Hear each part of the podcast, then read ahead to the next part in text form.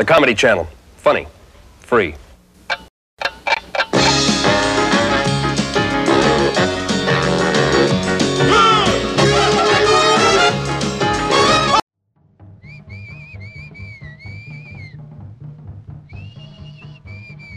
You are listening to the Constant Comedy Podcast with Art Bell and Vinny Favale.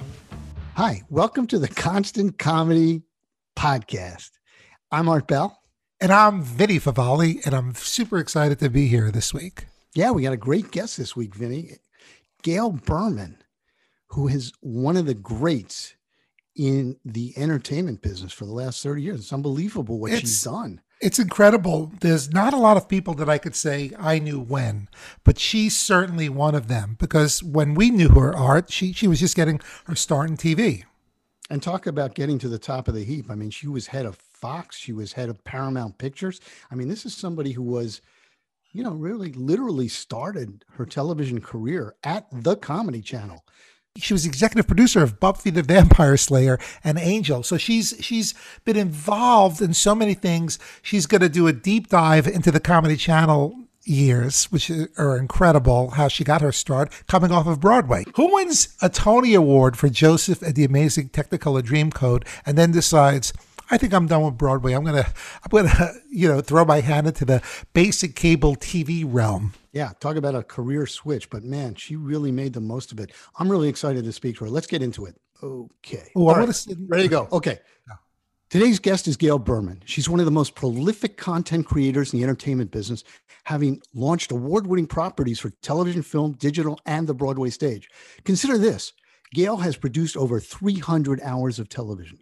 She's currently the chairman and CEO of the Jackal Group, a production group that produced the cultural phenomenon Tidying Up with Marie Kondo for Netflix and the Addams Family animated film for MGM. Currently producing Elvis the musical film for Warner Brothers and a rock and development slate includes Carlin, a biopic on the life of George Carlin. Man, I, I think we're going to get into that a little bit with Gail. Gail's position over the years include, and I'm just going to go through it quickly, co-founder, co-owner of digital media company Berman Braun, president of Paramount Pictures, president Entertainment Fox Broadcasting, highest ratings ever with American Idol 24, House and Arrested Development, CEO Sand Dollar Television, exec producer of, Buffy the Vampire Slayer.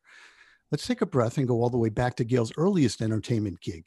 Gail started her career as Broadway producer at the age of 23, producing Joseph and the Amazing Technicolor Dreamcoat, which got seven Tony nominations. At age 23, I, I mean, I was a child at age 23. Vinny, you? I couldn't find my way to Broadway at that Yeah, age. you know, honestly. Okay. Gail's list of awards can be summarized in one word. Seriously? Fortune magazine's 50 most powerful women in American business. The Lucy Award, recognizing women who have revolutionized the television industry from women in film. Forbes magazine's 100 most powerful women in the world. Brandon Tartikoff Legacy Award. And in 2006, this is my personal favorite actually, she was a Paley Center She Made It honoree. And the reason it's my favorite is because there's no exclamation mark after she made it. It's just like she made it, like, you know, of course. Ms. Berman currently serves as president of the Producers Guild of America. That's it for Gail's official bio. Wow. Wait a second. Is something missing, Vinny? Something missing? You know what? I noticed there's a certain network that's celebrating its 30th anniversary this year. 30. Uh, so I think we're going to have to, Gail, what are you hiding? What's going on? Well, I uh, I went to the Comedy Channel, guys. I'd never done a day's work in television prior to that, and it was a seminal experience for me. The I don't know, less than two years that I spent there were um, formative, extremely formative. I learned, frankly, I learned everything that I would need to know about television from the startup of the Comedy Channel How did you get there? it's it's a it's a very weird story. I had been producing on Broadway for a decade, and um, I didn't realize when I was 23 years old that my whole life would be about raising money, which is what Right. a Broadway producer's primary responsibility is. I didn't come from money. I didn't really have lots of money, so I was really burnt out of raising money, and I just didn't know whether or not I wanted to carry on. And you won a Tony, right? I mean, you were successful at it, ironically. I, I, was successful at it, but it was um, it was a burden that I knew I, I mean, it was what I wanted to do. It was everything I wanted to do. And sometimes when your dream happens and it realizes itself in reality, it turned out that I was 10 years in and it occurred to me that maybe I wanted to try to do something else, but I was very scared to admit that. So my husband's work took us to California for a few months and we closed down the Broadway office. My partner, Susan Rose and Melvin Estrin, we all sort of separated and went, everybody went to their own corners. And I went to California for three months. I returned from California. I had no idea what I was going to do. I mean, literally, I would get up in the morning, I would get dressed, and I'd sit at wow. the end of my bed, wow. not knowing, like, what am I supposed to do now? And you're in New York, which is the heart of Broadway. You know, you know. I've been working in LA now. That's all about TV and movies. New York, you can't walk two blocks. And I just want to add, uh, Gail's show was Joseph and the Amazing Technicolor Dreamcoat, among others. But Hurlyburly did. But that was huge. That won a Tony, lots of nominations, and uh, so you're back now in New York, not in yeah, that field just anymore. Not knowing what I wanted to do. And I got a very odd phone call about two or three days after returning home from my old friend, Betsy Borns. And she was like, I've been looking for you. Where have you been? I left messages and I said, I know, no. When I got home, I got your message. And you remember, right. there's no cell phones, right. there's no texting. Uh, I said, yeah, I was going to call you. I just haven't gotten to it yet and she said, Oh, I wanted to talk to you about this thing that's going on called the Comedy Channel. And I was like, What is that? And she said, Well, HBO is trying to put this thing together, and I think I'm going to go to work there, and I think you should go to work there. And I was like, Well, I don't know anything about television for working day in television. And she said, You've got to meet this woman, Bonnie Burns. You have to meet her. She's great. And, and obviously, we all knew Stu from New York, uh, and we knew Julian too. So, and Stu was the boss, and I was like, wait a minute, Stu, Stu, Stu, Stu was a, an agent for Rollins and Joffe, were, were, were, the big management agency at the time. Right, and my husband was a comic, and my husband was a comedy writer, so we all sort of knew that circle. Robert Morton, Jeff Ross, Stu. I right. mean, we we all sort of lived in and around the circle, even though I did my own thing. Um, I knew all those guys. And um, so a couple of hours later, I got a call from Bonnie Burns asking me to come in and meet. And I went down to, to uh, the HBO building at 42nd Street because uh, we weren't obviously down at 23rd Street yet. And I went to meet Bonnie, and she said to me, um, "You know, what what's your television experience?" I said, "I, I don't have any." I watch it. And she said, "I'll never forget this." She said to me, "Well, like you, you I mean, you must know something." I said, "Well, I watch TV, so yeah, something." And she said, "Well, but I said, look, I, I, work with writers. I know every agent in New York. I don't know it from the television perspective. I know it from the theater perspective. And so she said to me, Well, do you know the difference between a three quarter inch oh tape and a half inch tape? And I looked at her and I said, a quarter of an inch. I mean, I don't know. Your first comedy bit. And, and, and, believe it or not, we're actually talking that was about your first joke. I love it. And so, yeah, yeah. but it was totally true. I, I remember it really well. So I think I was very perplexing to her, and but we got on very well. And she said, "Well, let me think about it." And I was like, "Yeah, great, great." It was my first job interview in the real world wow. ever. Okay. Because I started my own business with my partner, Susan Rose, producing Joseph shortly out of college. So I had not been in the working world ever. So it was my first job interview. And um, I don't know, the next day or two days later, Bonnie called me and said, Hey, you know, we'd like you to come in. And I'm like, Well, what, what does that mean? she said, Well, you know, we're, we're figuring things out. And I guess, you know, you'd be like an associate producer. And I said, Well, what is that? And anyway, nobody really knew anything.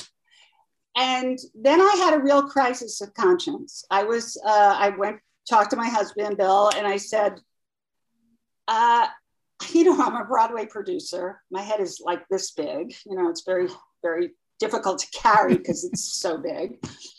I can't get it in the doorway. And uh, and I said, I don't know. I mean, this scares me to start again. And he gave me the great piece of advice I give to young people all the time, and I will share it with your audience. And that is, he said to me, if you want to try it, leave your posters at wow. home. And it's a great metaphoric statement about what you need to do if you want to continue to move forward in your life, which is you cannot take your baggage with you. You can't walk around saying, but you know, I'm a big Broadway producer and now I'm this other thing, but don't you see my posters? Because nobody gives a shit about your posters. So I left my posters at home. I went down to the office at 42nd Street and I didn't know how to use a Mac. I'd never, never everybody everybody had a Mac. There was Kiki sitting with her Mac. She knew how to do it. And Bonnie had a stack of scripts that was on the floor and stacks of them, stacks and stacks of scripts. And I came in to see her and I said, um, you know, what do you want me to do? And she just said, well, just start going through these scripts. I said, okay, well, that I can do and I found a place for myself in the hallway somewhere with a desk and a chair. And I started reading those scripts and trying to figure out how to use a Mac.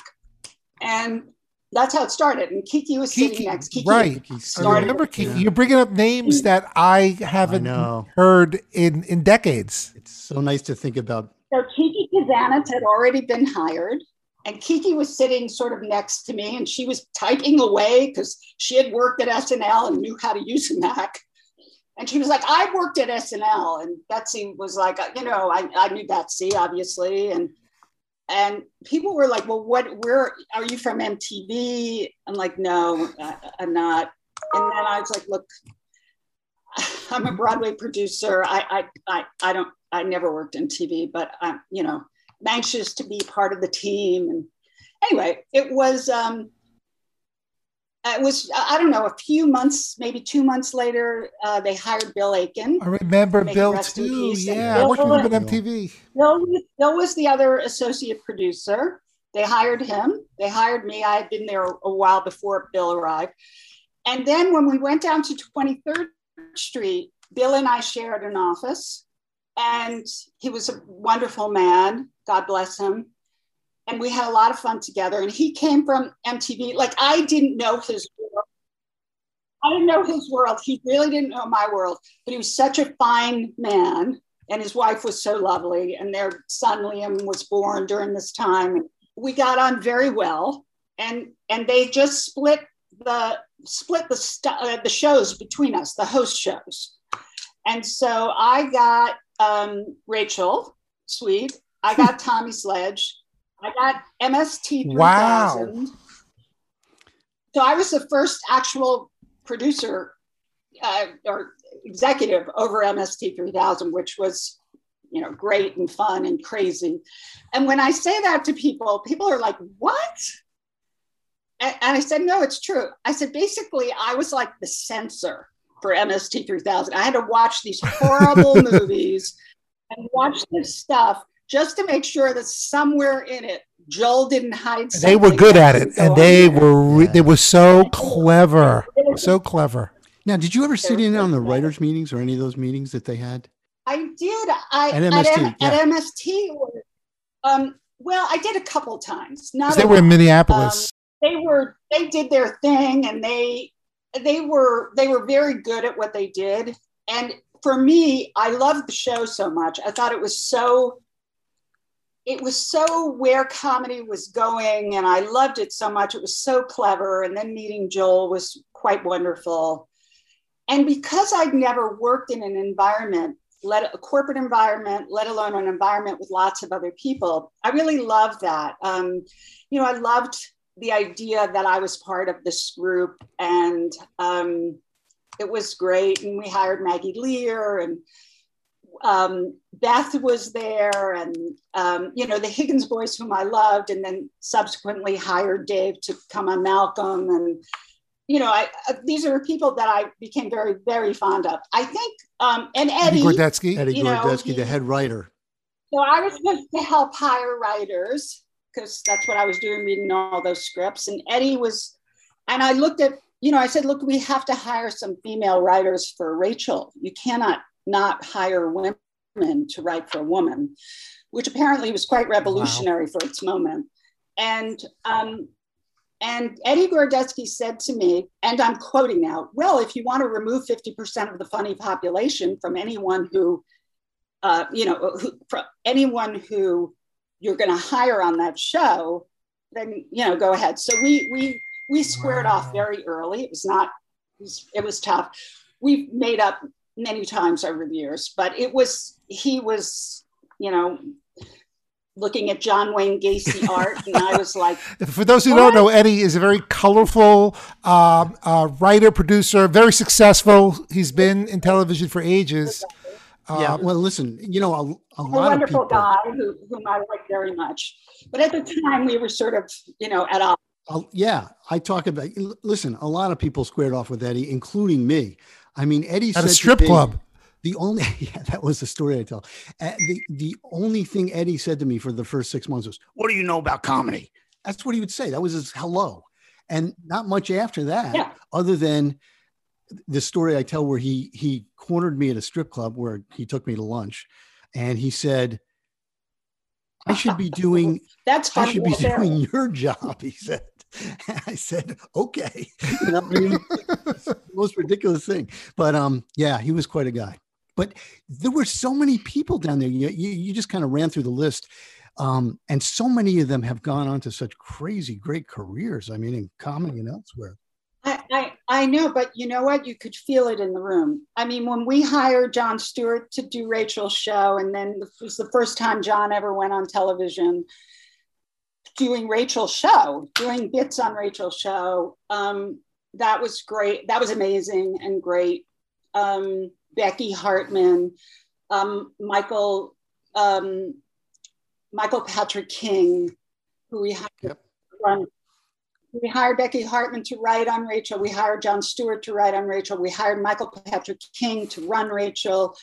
Um, these were all amazing things. And Michael, every time I see him, and I had lunch with him, I don't know, a year ago or so, he reminds me of when I was supporting him, trying to do something creative that that student like that had Rachel doing a fashion show with uh, garbage bags, and I agreed to dress in a garbage bag with Michael in a garbage bag, go to Stu's office, and defend the piece we were going to do in the garbage bags. So we, the two, Michael and I went down to see Stu in garbage bags. And Stu was like, What are you doing? I'm like, I'm just trying to support my guys here, you know? And there I was sitting in a big black garbage bag. That, That was what I was wearing. I mean, like literally, I didn't have a blouse. And pants. wow. So you, I mean, you really.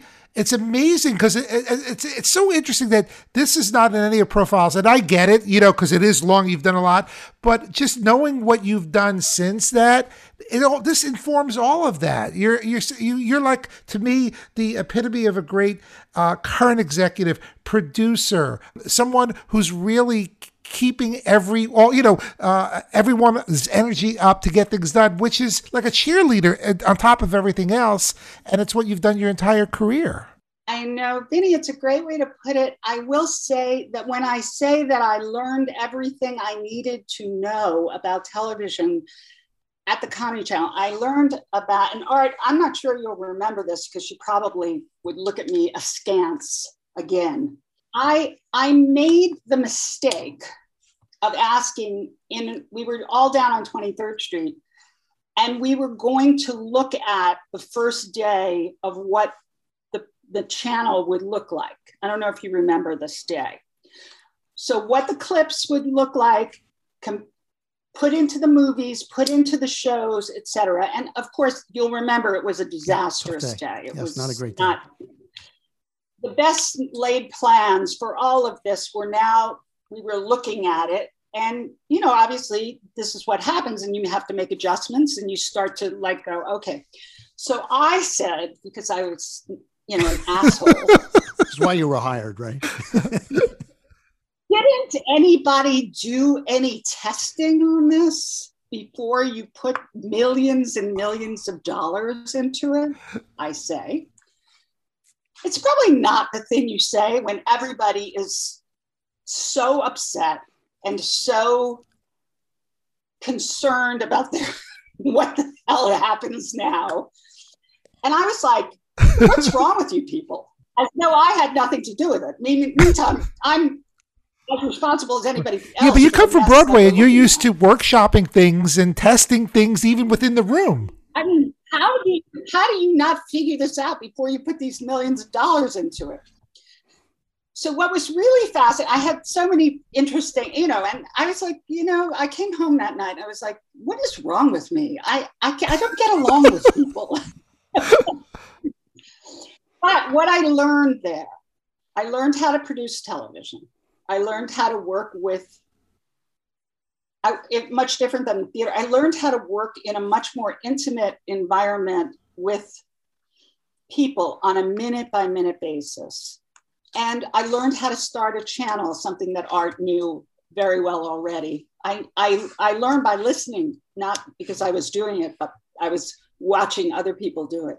I learned that inside a corporation, when a guy like Michael Fuchs, and this is his baby, loses his mojo inside the corporation during the time that this thing launches or is in, prog- in progress.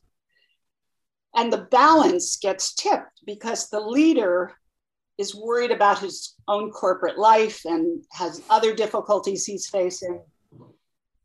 I, I just learned about the politics of that. I learned, And I how to make so many things. Hundreds so of decisions every day. I'm every day. Like we're Right. doing it, we're making it. Tommy Sledge, uh, the guys want to do a show, and it's going to go all night long. It's a Right. sledge-a-thon that's going to. I think it was Batman, uh, the Batman serial. I think it was a Batathon or something like that.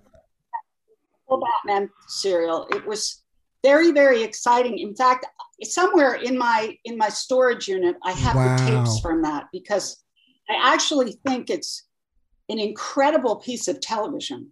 I, I, I think that whole thing, I still believe this, that uh, Ron and um, Ron Hauge and uh, Charlie, who, ha- who had a love hate relationship with Tommy, were doing things and sort of stretching his character to the limit, to madness, literally to madness. And being a part of that in a 24 hour period was so amazing. And we had to finish. Like, I, I had the riot act read to me, like, you have to be done at this time, don't say five minutes over.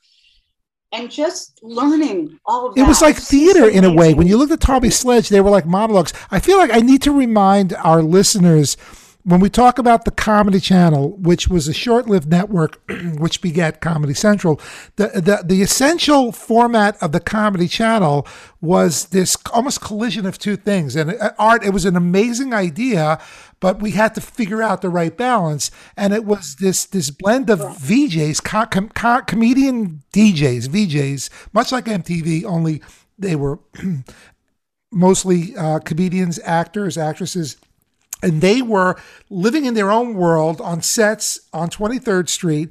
And they the necessary evil for them was they had to throw to a constant stream of comedy clips which may some were funny some were classic like Abbott and Costello some not so much like Police Academy 7 you know clips from that.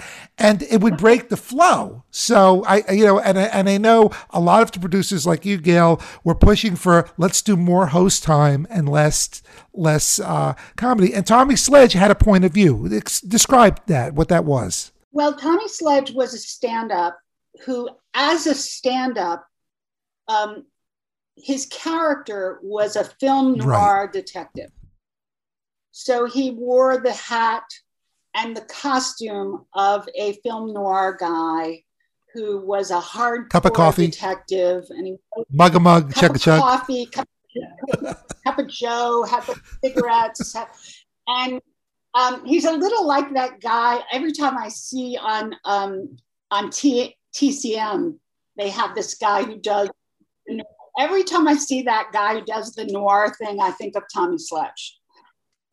Tommy was was very funny in his own way. He was a very unique guy. He he was older than most of us were. He was married with, you know, he was like a mature man, and we were all like idiotic, you know. And he he looked at it that way. I know, and I was his boss, and I was like, you know, we're not doing that. We're going to do something that's actually funny. And then when we hired people like Ron and Charlie they were they had their own view of what Tommy did, and it was sad because um, Tommy had his own view of what he did. He made right. a living from it, and he had made a good living from it.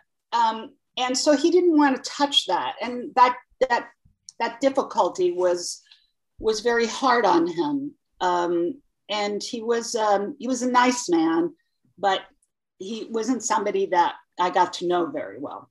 And he seemed like an older, he probably wasn't that old, but he seemed older than Rachel Sweet, certainly. Yeah, I mean, to me, probably was 100 years old. Like, I, I was like, he's an older guy, and, you know, this is a young person's world. And anyway, he was quite out of step with it.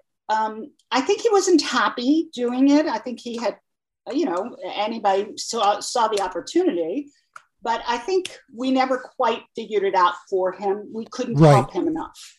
That was our fault. That was our fault. And and and, and it, we didn't help him by like his the clips weren't even comedy clips. That's the funny thing, you know. We were doing black and white, you know, how to avoid gonorrhea, like those kind of videos, you know, like the Rick Prelinger films. Like I watched the movie The Awful Truth a thousand times at the Comedy Channel. I think it was on the black and white awful truth must have been on yeah. every day. Yeah. And i watched it a million times. It, it, was so crazy. You know it, it's oh my god i know this is the, yeah this is amazing. No but let's go back to that part about like oh my gosh this isn't working. What are we going to do now? I mean one of the things i talk about when people ask me about starting comedy and what the early days were like and how it all got going most people watching Comedy Central now think the thing was just like blown out of a cannon, fully formed and right logo, everything, yeah, logo, everything was great. But what I try and emphasize is, man, it was improvisation from day one. I mean, we were just kind of always constantly trying on both sides, on air and backstage everywhere. We were just trying to oh, figure yeah. out. And and Gail, you said Art knew how to make a channel. I was doing this for the first time. Everybody was doing this for the first time. And the one thing we had, and I, I'm going to ask you if this was was the case. The one thing that kept us going is we wanted to make sure that there was a comedy network in the world. There was a network about comedy and for comedy and all that. Uh, whatever it ended right. up looking like, but we had to start somewhere. So is is that does that characterize it for you, or were you just like so in the trenches at the time that uh, you were you were just like ducking incoming? I don't. I don't think I was that sophisticated to even realize art that it was everybody's first time. I think I was so wrapped in my own head of it being my. So you were the fish out of water, but so was everybody else. that I was like, God, all these people have worked right. at MTV, and all of these people they know stuff I don't know. So it's very imperative for me to get up to speed to figure it out. Like I know I would sit at night in my home, in my apartment, and I would draw camera angles for myself. Like, how could we make that little set more interesting? Rachel's set and Tommy's, like, what could we do? How could I talk to directors and you know, being in the booth a lot. I'd never been in a booth before. How do I get to learn what a Chiron is and how, how, to, how, how can that how can that enhance what we're doing here? And because I didn't know it, I needed, I felt like I needed to work overtime on my own time.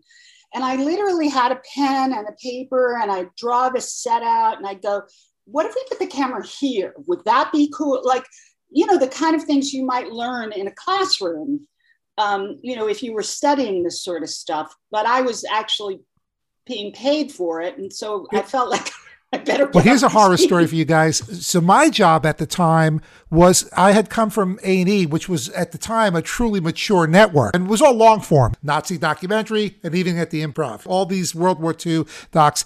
So, but my job was to stitch it all together and make it a network. So because everything was a la carte. Everything was separate. It wasn't, here's the two hour Rachel Sweet show. No, here's host segment number one clip, clip, clip, clip, promo, ID, PSA, commercial, hundreds, thousands of elements. And I remember everyone gave me everything in my computer. I was at, at the HBO headquarters and I got all of your stuff, Gail, and I put it together, and we have our big meeting with Michael Fuchs, right? And they're like, "Well, what does the network look like?" Because I ha- had the network in my hand on paper. I'm like, "Well, the good news is like everything is here, but we're about six hours short." Like I, you know, like because because the computer was really doing the math. At the end of the day, Gail, you know, you've got 17 minutes every Rachel show, and then I got all this other clips coming in. So I was supposed to know what I was doing. I didn't know either, and we were just kind of all figuring it out. Well, this is quite refreshing. I wish I had realized it's a lot less anxiety for me. Right, right. And I'm getting anxious thinking about it because it wasn't like, I remember Art when we launched, we were all, oh shit, we have to do this every night. Like we were building up to the launch and thinking, okay, we're done, right? But it's like, holy crap, 24 hours a day, seven days a week for the rest of our lives. And here we are over 30 years later because that was 1989. And Gail, one of the reasons, you know, Art wrote this terrific book, Constant Comedy, uh, How I Started a Network and Lost My Sense of Humor the Comedy Central, which I don't know if you were there for the merger, this is the 30th anniversary of that launch, which was 91. Well, I'll tell you a really funny story. So, um, you know, I was very friendly with Larry David and Laurie uh, Leonard at the time, and they were they're all good friends of mine. And we all went to the Ha party together. Do you remember when Ha Remember launched? it? Yes. So we, the comedy, the comedy channel Oh, folks, were invited to the Ha party.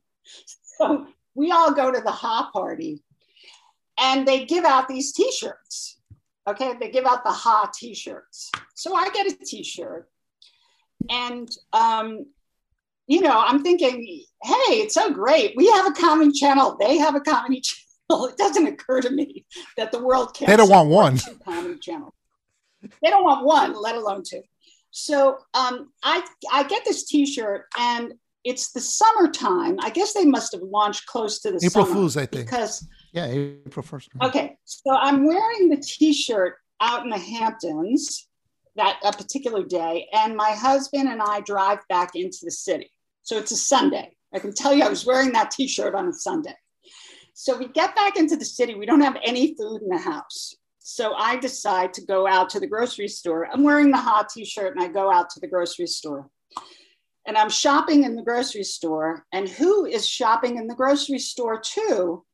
No way. No way. who lived up the street from me in the fancy part of 81st Street. I did And not. Bridget in the Potter, for, for our listeners, was the head of HBO programming at the time. So uh, I'm shopping and I see Bridget and I wave, hi, Bridget. And she looks at me and she sees that I'm wearing this t shirt. This is a true story. And I'm like, I don't realize that I'm like, I, I'm certainly not looking at my t shirt. I'm just saying, hi. And she comes over to me and she reads me the riot act on the it, in the Associated oh on my Columbus God. Avenue. What is wrong with you wearing that T-shirt? And I'm like, what T-shirt am I wearing? And all of a sudden, like I'm like, oh my God, the head of HBO has seen me in the in the competitor's T-shirt. Oh my God, I'm going to lose my job. This is so horrible. I I I keep myself from crying just barely. I get back to the apartment. I tell Bill, I said, it's like a disaster. It's a disaster. What is wrong with me? Has seen me in the hot t-shirt. What is wrong with me? Why did I wear? And I, I go crazy, but it's a it's a very funny story because at the time, that moment in my life, I thought, I'm tomorrow, Bridget Potter is going to have me fired because I wore this hot t-shirt. Well, she didn't. I'm sure when she left, she didn't remember it. For Right. Was, wasn't the biggest moment in her day, actually. I think it probably wasn't, but she was not kidding. And it was so funny because I thought, oh my God, this is a real, this is real world. Comp- like she was not kidding. She was like, we don't, we don't wear the competitions. Right. If this were. Broadway, you would be wearing a Grease shirt. No big deal that you it competed against Joseph. it, honestly it never have occurred to me but it was really interesting and i i I- it was such a seminal moment i will never forget it i was truly quaking in my boots and i remember years later Brid- bridget coming to see me when i was the president of fox and i didn't tell her the story but all i could think about while i was talking to her was getting yelled at in I the love that Press. story. Well, listen, com- competition in the TV biz is tough, as you know. And as It's soon really as they, I mean, it, as you soo- they announced they were launching, as soon as they heard we announced we were launching, right? As soon as they heard that, they they put out a press release. We're launching one too. They- the competition from that moment on, it was set. It was the it, we were the good guys, they were the bad guys, and that was the end of it. You know. I know. And then, so I'm not, sh- I don't remember exactly when Stu left and then John, John came in. John Newton. That, that, Do you remember? that- when- you see, now that's so interesting because your perspective was from, as I say, you know, you were down there focused on the shows and everything else. John was always Stu's boss. Yeah, I think I knew Stu that, but then Stu, Stu not- But Stu had free reign, though. Stu fired. really did Stu, have free Stu was reign, doing Stu was doing whatever Stu wanted, and that was that was um which was a good thing. he didn't really leave until the the merger is what happened. Yeah, but I but Gail is right. I do remember John taking more of an active role and maybe John- losing interest. John moved, John moved down. down there. Yes. Because Right. I That was it. Called down around three o'clock every day, three or four o'clock, and I'd walk down the hallway, and Maggie would go Yoda, and I go, you know, by various like Kiki would go Yoda, walk down and go, past some of these offices because I'd get called down into his office, John Newton, and he would ask me questions about what was going on and like quiz me, and then I would leave and go back to my office. But that and that's when I got to know him because even though he was the big boss, I I had never encountered him, and uh, you know he was a guy's guy. Let's put it this way: the he was he liked the guy shows. He didn't, you know, I was a girl, and it wasn't. Believe me, I I wasn't top of mind to him, and so um, you know he loved Sports um, monster. I guess Joe, Joe, Yeah. Joe Bolster, and he loved uh, John Heyman. You know, these were guys who were very close with my husband. John Heyman was at my wedding, so I mean, I had I had known all these guys really well, but I was a girl, and that's the way he looked at it. And you know, anyway, it, it wasn't a club I was going to be Right. in, in. And that actually was the change for me of when Bill's career kept taking him out to LA. And I was like, unless I'm going to go back to producing in the theater, I pretty much think I've gotten everything I'm going to get here. And that that was my feeling after John came. So did you leave before the merger? Okay. I so- did. I did. We moved to Los Angeles um, in in the end of 1990. Right. Because we, we merged, we, we launched in 91. Well, yeah, well, the end, right. The end of Right. 1990 was when the merger was. So you didn't leave because of the merger. You just said, okay, I'm done here. Yeah. No, no. I, I Yeah. could see the handwriting on the Right. wall for me. Like, where am I going to fit in all of this? And I could see that the kind of programming that they were interested in was really, it was two sports and boys, and it, it just wasn't for me. But I really did feel that I had gotten to a level because I've been promoted and made from associate producer to executive producer. What, same job, same job. And so I don't know the difference, but um, I it was just time. It was time for me to begin to think. About. But at that point, you I felt comfortable in television in a way that you, totally, In- I in a way totally that you felt didn't comfortable. so I knew if I went to LA, I could be. Yeah, you were there as as a a different than television we, than the last time you went. We were just coming off of of uh, Broadway.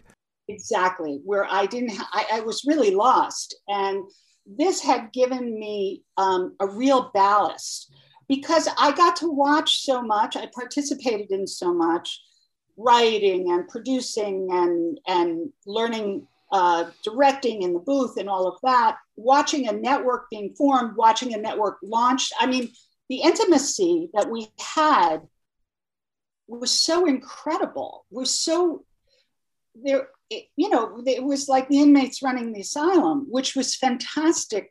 Yeah, that studio, run. HBO downtown, it was weird because almost like a mini backlot. You know, everywhere you didn't have sound stages. Everything would turn the camera to the left, and there's another set and another. But it was it was a factory at which you ended up running the much larger versions in in the future years. Yeah, and for me, you know, um, Akira Yoshimura, who had built the 23rd Street um, studio, He did had SNL, designed it. right? Did he do SNL? yeah, Yeah. he Leo Leo Yoshimura was from SNL, but I knew his brother, who was a playwright. So his brother is a very accomplished playwright, and so I I said to him, "Are are you his brother?" And no, like no one knew that his brother was a an Asian American playwright who had really some ex, uh, esteemed work. And he Leo was like, oh my God. And he didn't want to be called Leo at the time. He only wanted to be called Akira. I don't know why, but maybe it was just to me. He was like, don't call me Leo. With I'm your like, ha shirt on. with my ha shirt on. But um, you know, he was an, he was a he was a real visionary. The studio itself, the building was not suitable for his vision, but his vision was incredible. His vision was this whole place is the place. The comedy channel is, you know, we should be able to go into Gail's office with a camera there and just shoot whatever it is she's doing because we can figure out how to make that funny. And believe me, that was probably true. But but the vision for it was really quite something. And in retrospect, being 30 years ago, it was it was an amazing thing. So much Really, about was. those days was experimental. I mean, that whole studio concept, the whole idea of a channel as a place, as opposed Right. to some a kind of mythical thing behind the, you know, people didn't relate to channels like that in those days, but we wanted to be a place. Yeah, it was amazing. And we were doing digital for the first time, as Vinny knows. Right. Yeah. I know. Everything was uh, like a jukebox. and everything was was um, you know Nora Ephron used to use uh, the quote was um, everything is copy you know whatever goes on in your life is is is available to write about that was the way it was at the comedy channel everything was up for being funny What were your comedy interests backdating pre-comedy? Like, what did, did you? What did you grow? Who were your comedy heroes? Well, I grew up in Long Island and I lived next door to a, a comedian, a Catskills comedian, Which one? Mac Robbins. And if you if you see the Tom Hanks movie where he plays the stand-up, the old comic in that movie is Mac Robbins. Oh, wow. And Mac Robbins, uh, do you know Sue Kalinsky? Do you know her? yes. so Sue, Sue's family and my family were very close to the Robins, but the Robins lived next door to me. And um, in the summertime, they would close up their house and they would move to like a bungalow in the Right. Catskills because he did this Catskills circuit. And he did that with people like Totie Fields and um, Pat Henry and um, oh God, Corbett Monica, maybe. Corbett a lot of the guys from Broadway Danny Rose, the opening of Broadway Danny Rose. Yeah. So sometimes during the summer after their shows, they would drive down. They would drive down from the Catskills to their house, to Mac's house. His wife's name was Stella, and the house was closed up because there was nothing. You know, they had the house closed up. So they would come over to our house, and my mother would make them breakfast and things like that. You're so lucky. So I got to see Totie Fields. Like I got to see some of that as a child, and that was to me it was incredible. Like that was my that was so show business. Like and then I sometimes saw those people on um on on like Ed Sullivan. It was amazing. Like I couldn't believe it that somebody who was sitting Right. in my kitchen, then I would see on Ed Sullivan. It was too much. So that was my only. I didn't know anything about show business. I, it was like to me that was the, Mac Robbins was the most glamorous man in show business. So did you was Lucy like a presence in your life growing up, like on TV, Lucille Ball and That Girl and, would- and shows like that? So absolutely, but um, you know, I watched on TV. I watched a lot of um, the Million Dollar Movie all weekend long. Yes, same movie every night, Big right? Um, so I had a talk about film noir. I had a canon of film noir and and um, s- sort of melodrama. That was my. That was what. Those were the. movies- Those were the movies that I watched. Well, that's why, right? And theater was a perfect gateway for you. Well, Yeah. that's what, that's what I was going to say. I mean, you ended up going you ended up going into theater, not television, even though you sort of watched a lot of television. What was that decision about? I mean, why theater and not television? my mother went my parents took us to the theater and it was the most glamorous place on earth to me and uh, i would go with my mother to the matinees because she would go with the you know whatever group she was you know we never actually got a regular ticket it was group ticket um, and i knew uh, from the earliest age that this was i had to do this whatever this was i was going to do it because it was the most extraordinary, glamorous thing on earth to me. And nothing would ever, nothing would ever be like that. Like that's uh, whatever it is, this is what I'm doing. And it, it, it never varied. I knew from the earliest age that I was going to go into the theater. so it's just through high school, you you know did the theater thing the Oh, whole time, and College, college. and and theater built on comedy and music. So I mean, your comedy um, tools were sharp v- e- in theater. Plus, also, I married a comic. So, you know, my husband was performing in all the clubs. I mean, that's how we knew Bolster. That's how we knew Heyman. That's how we knew all, all those people. And, you know, then he would turn to comedy writing. And, you know, obviously that became a much more successful avenue. But so I knew that world, you know, af- after I would be fi- finished in the theater for a, an evening, I would go to the comic strip and meet Bill, and he'd go on, and you know we'd have a drink, and then we'd go home together. So I spent a lot of my of my time there. You know, I lived in sort of two different universes. And then, ironically, uh, the Comedy Channel was a tremendous help to the stand-up world in in the early years. We almost killed it but by oversaturating. We we were buying cheap stand-up video from clubs and packaging, you know, fr- Right. from producing Rachel. Didn't we do stuff from Caroline's and Yeah, we we we did we did our own production. Sliced and diced. and then we sliced and diced. you know, and Caroline is a good friend of ours. And didn't we have a guy there that came? He was he was like a um, a broadcaster. He came to run the place for a little while. He had he had a, a one of his fingers was cut off. You're not talking about Tommy Schlamme. Is that one of your film noir movies? Tommy Schlamme was Rachel's director, so I, I mean, I loved him. you know, Yeah, yeah. Tommy down Schlamme is. I don't remember his finger. Great cut off. director. I, oh, I'm curious. Who's the the, the one uh, the missing finger running So it? They, they brought in an executive. He wasn't. He wasn't really. Was it John Fisher? Not John Fisher. No, no. John. John was there the whole time. He's got ten fingers too. this was a guy. He's on. He was on TV in New York. He was a local guy, and he was a host. And they brought him as, an- as an executive. Art, don't you remember this? I vaguely remember this. He, And so Yeah, he for was a a minute, guy like a month, Note. I Yeah. had to report to this guy. Really? Oh, we have to find out who that is, Art. well, I, I'm, I, it's coming to me. I see his face perfectly. Art, you're like a bad psychic. It's coming to me. I'm getting something. But, but this He's is nine just the- fingers. This is his to the point. point. This is how crazy things were at that time because you know you mentioned that Michael Fuchs was going, "Oh my gosh, what have I just done?" Right. He was really worried about it. They were throwing at one point. They were just throwing everything they could down there and saying, "Oh my gosh, what are we going to do with this place?" You know. Right, right. Well, I I didn't have the intimacy of the knowledge that you had, Art. I could just sort of sense it. Um, you know, just having my antenna up.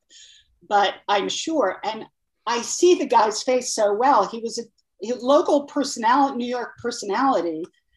And then for like a month, I was supposed to report to him, and I did. And I was like, he doesn't know anything about that. Like, I mean, okay, well, whatever. He's the guy. I'm supposed to report to him, and I did. Um, and he had he he's an interviewer and a New York personality whose name I cannot think of. Was he on camera as well with Comedy Channel, or he was just behind the scenes No, person? he, I don't think he was ever on channel. So what was the idea? Did they explain it to you? We're bringing this guy in because he knows a lot about X, and you're going to talk to him about that it. he knew a lot about television and how to do stuff and How to watch it? maybe Yeah, I don't know. yeah. but I I wish to God I, I know he's I know I've seen him since then. Um, on TV. That's almost like think we brought in Robin Byrd to, to Manhattan Cable, which would have been better, probably. Well, she Well, knew a what's lot. She knew a uh, lot about cable. She should did. Yeah, she was she was a broadcast. She probably would have been helpful. But you know, the idea that we were at HBO, which is probably one of, if not the most innovative, successful television entity in the world at that moment, they're bringing people in from local With nine York fingers. television to, to solve the problems. Well, That's it's a lot. interesting. You know, uh, Carolyn Strauss and I became very friendly during my time at the Comedy Channel, and she was at HBO. And I think to myself, why can't I be over there? Oh wow! They all seem like they they have like they got it together. But um, anyway, but for me, I have to say it was an incredible, incredible time and experience, and I actually loved it. I loved it. Love hearing that. I love hearing that. Yeah, you've it's you've so rekindled nice. so many memories in my mind now. We have to find out who that guy was. Yeah, oh, we will. Yeah, We'll we- find out. when we do our postscript to this interview, we'll Yeah, and we'll let we'll- you know oh, we'll- as well. Oh, yeah. and we'll let, it's- yes, He was there. I, I would say a month.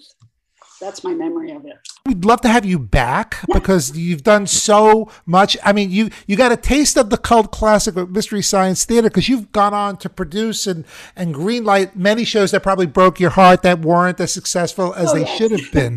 but what was the the the first job? Why don't we just like wind it down with that? The first job after Comedy Channel when you went to L.A. with Bill. What I what went to do? LA and Bill had signed a two picture deal at Disney. He had sold a movie to them and then they bought another, like a, they bought one script and then they hired him. These are the old days when they did this sort of stuff to do another script too. So we went and right before I left, literally packing, I got a call from an old friend named David Goodman, who is the of the Writers Guild. David Goodman. Right, right.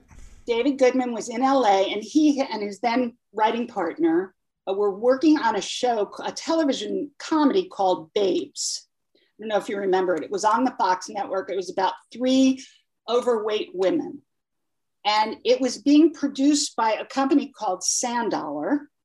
And that was a company that was owned by a man named Sandy Gallin and Dolly Parton, Sandal. And David said to me, Abby Wolf, who's our mutual friend, told me you're moving to LA. And I know that this company is looking for a television executive. Can I, would you like me to give them your name? I was like, yeah. I mean, I don't know. I don't, I have no idea what I'm going to do when I get there.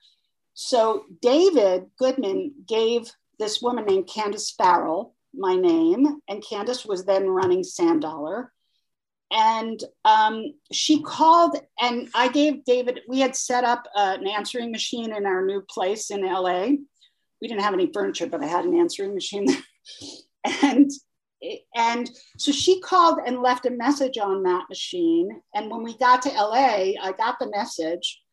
And she said oh we're looking for somebody. And i hear you're great. And and i called her. And the comedy channel was a very good calling card. Was like I was there. I I helped start the channel. I was the associate producer of a bunch of shows, and then I became the executive producer.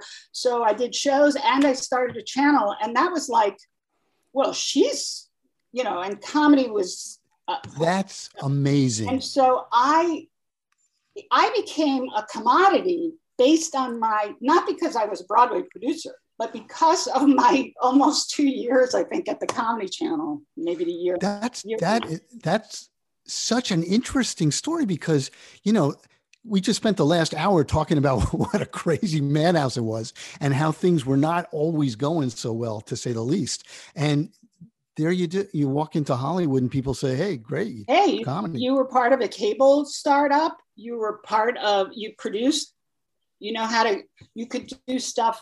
Um, you could do a talk show if you wanted, uh, because I'd learned how to do stuff in the booth. I mean, the experience that I wound up getting, I didn't know, you know, this is a great, great example of my resume. You know, I can produce Buffy the Vampire Slayer and Marie Kondo's Tidying Up, both cultural phenomenons in their own way but so different that you don't usually find people who are doing drama or comedy or reality television. They sort of do one or the other. I've just never had to do that. I just sort of do what I'm interested in, and it's worked for me very well. And Oh, that- yeah um, so you know i'm making feature films now and i'm doing the, a new show that's going to be announced on fox today with dominoes um, you know I, I just do the things i like to do and it's worked out for me pretty well well to say it's worked out for you is an understatement you've had an incredible run I mean, the shows that you greenlit, even your time at Fox, you know, American Idol. I mean, these are cultural phenomenons, and there were a couple that, like I said earlier, may have broken your heart, like uh, Greg the Bunny. You know, that those some of those were like i love greg the Bunny. Yeah, people. pe- You know, it's funny. Like with the Velvet Underground, not a lot of people bought their albums, but everyone formed a great rock band. And and and the same thing like Mystery Science Theater. Your show, all these shows you're associated with, the ones that didn't make it went on to become the people went on to do other great things, Oh, yeah. like you, You know. like you from Comedy Channel. well Yeah, Steve right. Levitan and greg the bunny I, you know it's just i i have to say mostly everything that I mean, I loved my years at Fox. The only thing I didn't love was my two years at Paramount Pictures because that was a very, it was a very, But they were in a fly. I mean, that wasn't you. That was that was a really turbulent time there. Yeah, And, it was. Um, I was in the wrong place at the wrong time. right. But uh, I learned a lot. And, you know, you sort of, if you can take away, if once you, you sort of uh, heal yourself a little bit and, and lick your wounds, you know, you can look at what other people did wrong. And then you can look at yourself in the mirror and say, okay, well, maybe I could have done X, Y, and Z better. I don't know that the outcome would have been different, but I think that um, I think I could have done better in the circumstances. But I, because I think you have to be honest with yourself about stuff like that. right. I think that's right. I mean, You've I had think- so many new chapters. You get it. It's almost like you're you're re, you're reincarnating in this one life many times, and you're fixing the things that maybe weren't perfect the previous time. Well, you know, um, MST, believe it or not, gave me some geek cred. Probably not as much as much as Buffy did, but um, I, you know, just if you look, if you're looking for the passion in your life and your career and the work you're doing, it's a strange thing. You you can get really interested in lots of different things, and the only thing keeping you from doing them is yourself. So it's it's a lot about reinvention but it's also just about it doesn't even feel like reinvention at some points. It just feels like well this is you know this is what i'm interested in now. You know when lloyd and i became partners and it was about the digital world and i didn't really know anything about that and you know that became an education for many years and you know building a company and then selling that my half of the company and all the kinds of adventures that i've had are are uh, wonderful. I mean, not everybody looks at things that way, and I understand that because you know you got to put your energy out there yet again. But it's a, been a wonderful career because I've just I've just I don't know I just like keep going. Well, you know, You are. your ability to get interested in whatever you're doing is really admirable. I mean, that's that's something that that I think came up for me several times. You know, I was doing comedy and then I wasn't doing comedy. I had to do something else. And I ended up at Court TV and people say, well, how'd you end? How'd you, what kind of switch is that? I said, you know what? I got fascinated by what I was doing at court Right. and it was really, really fun. right. So, you know, I, it's nice to hear that that's something you built your career around as well. That just whatever, whatever you're doing is what you're doing and you're focusing on it and you're going to do great. Yeah, you know, Um, it's funny, Art. I, I'm sure lots of people were like, "Well, what you doing now?" And well, you know, I, you, you have to close yourself off from that because that that kind of stuff can kill you, and it, it's everywhere. We all know that. So that kind of criticism is um, it could it can eat away at you, of course, but um, I don't know. Once I had my kids and I, I it just felt like if I'm going to work and be away from my family, it better be for something really great. Yeah, no kidding. Well, well, you have a lot to show for that. Yeah, certainly. And we enjoyed the hundreds of hours you've been involved in. No Uh, kidding. sp- speaking for myself, absolutely. And and we'll all say thank you for that. Yes. Thanks for all that that television you've given and movies you've given us. Listen, Gail, I mean, I, I hate to gush, but it was really wonderful Oh, to, I'm you know, so spend some time with someone, you know, So exciting. So who's done so much in the industry. Thank and to think still that- have both of you. I mean, let's face Yeah. it, Vinny, you know, Vinny and Les Moonves. Yes, I, I. You know what's funny? Later in my career, Gail, I did the opposite of you. I went into theater. Yeah, I wrote and produced a musical, which think I knew was that. a, Oh yeah, yeah. A Hereafter musical. We did it at uh, Theater 80 in the East Village at the Snapple Theater, and it, and and in Argentina in Spanish. But it's so funny because everything you said about theater, it will break your heart. Like you would think the hard part would be for me to write 20 songs and co-write a book. That was the easy part. Apparently, raising the money was the nightmare. I had to mortgage my own house. I know. It's it, so- amazing what you'll you'll think about doing to get that money. Yeah, it, it truly is. So uh, that's why you're you're a role model for me in many ways, and I really appreciate your time with this. Yeah, It's- thanks it's for- so fun going down the memory lane of the Comchan, as we like to call it. Yes, I'm Chad. I like Comchan. that. um, it's so funny. You know, I remember this is just a little anecdote when when we hired Scott Carter. This just shows you how we just did things on the fly. We didn't have any rules. Um, Scott hadn't done. Uh, this is, I think, we were hiring to be the producer of Allan Havey's show, and Right. Scott, who I knew as a stand-up because I knew him from my husband, he uh, he had an agent named Fifi Oscard at the time, and um, I said, well, we'll try him out for a week, one week. Um, and she was like, well, you know, who tries somebody out for a week? I'm like, that's it. We'll try him out for a week. Like, that's the way we do things here. And I remember that. And of course, Scott has gone on to have such an extraordinary career. We had him Oh, on my last God. he week. was he was here. Yeah. funny, and a wonderful man with a wonderful family. Um, but I remember just saying, look, it's it's sort of a take it or leave it. It's a, it's a week, and you know, obviously, it lasted much longer than a week. But um, just so so many fun things that we were able to do because there were no rules. That's exactly That's right. That's wonderful. I Yes. love I love that you mentioned one of our guests.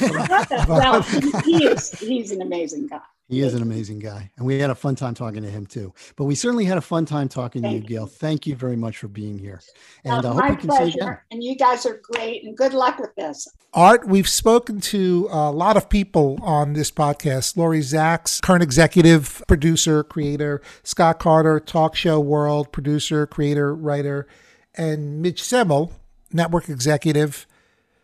Creative people, great people, but we've never spoken to someone like Gail, who is with her background was was the person that ultimately would decide when she was at Fox at least what shows would go on the air. She was everyone's boss You know what I liked about this interview?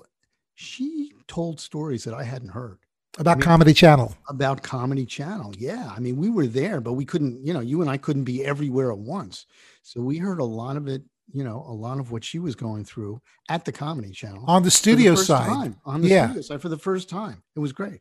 And we figured out the name, by the way, of the executive who was missing a finger. That was her boss for two weeks, Bill Boggs. Yes. Remember Bill Boggs? I remember Bill Boggs. I remember when he came in. I don't know that he was the guy for Comedy Channel, and I don't remember back then, the, you know, the logic behind it. But he was a pretty big figure in New York. This is the guy who was doing all the major interviews on on Fox Channel Five. It wasn't even Fox at the time. Well, it was. It when- was. I yeah, I remember when he came in. He had kind of star quality. You know, he had that. You know, he's a good-looking Right.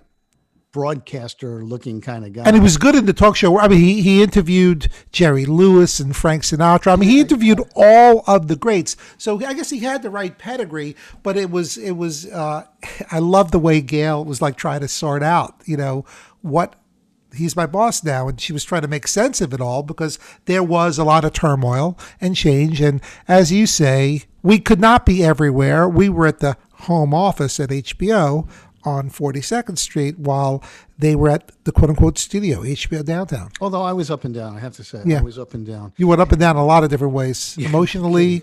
No kidding. Um, I just got to comment on one thing too. She she told that story about when we first looked at a demo reel of the host throwing to the clips, and we put the whole thing together, and it was going to look like the channel, and and everybody was like, "Oh my god!" I put uh, that was in my book, but Yeah. it wasn't the whole story of the meeting. It was just like I, I picked it up where I was back at at my desk and talking to John Newton and Stu Smiley about how how horrifying it was. We had a lot of work to do, but you know what?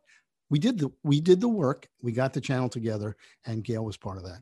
She was a big part of it and so thrilled for her many successes. In the time since uh, we did that interview, she uh, announced uh, uh, her production company, and she has a deal with Fox right now. They're doing a new uh, reality show or game show based on dominoes. Oh no kidding! Yeah. Wow, that's great. So she's she's right, yeah, still yeah, getting we'll- it done. That we'll was very exciting. Continue to watch uh, watch Gail in action for probably for many years to come. Absolutely. Well, Art, this was another great show, I think. Yeah, thanks, Vinny, for sharing it with me. Yes, you too, Art. Art, I think you're going to have to do a sequel to the book with all this new information that you have. I I'll, I'll have to see about that one. Call it constant conflict. It'll, it'll be a short sequel if, if there is a sequel. I put I put all the best stuff in there, man. No, it was, it was great, and and there's a lot of sides to. You did an amazing overview, and from your perspective, which is great since you're the one who had the original idea. But I, what I love about these podcasts is that we get a, a another viewpoint, you know, every week from different people, uh, not only on Comedy Channel, Comedy Central, but even on the uh, comedy, the uh, comedy overall, because a lot of these people, especially like Gail, have gone on to do incredible things. So that's it for this week. Okay, uh, I'm Art Bell. I'm Vinny Favale, and we will see you next week.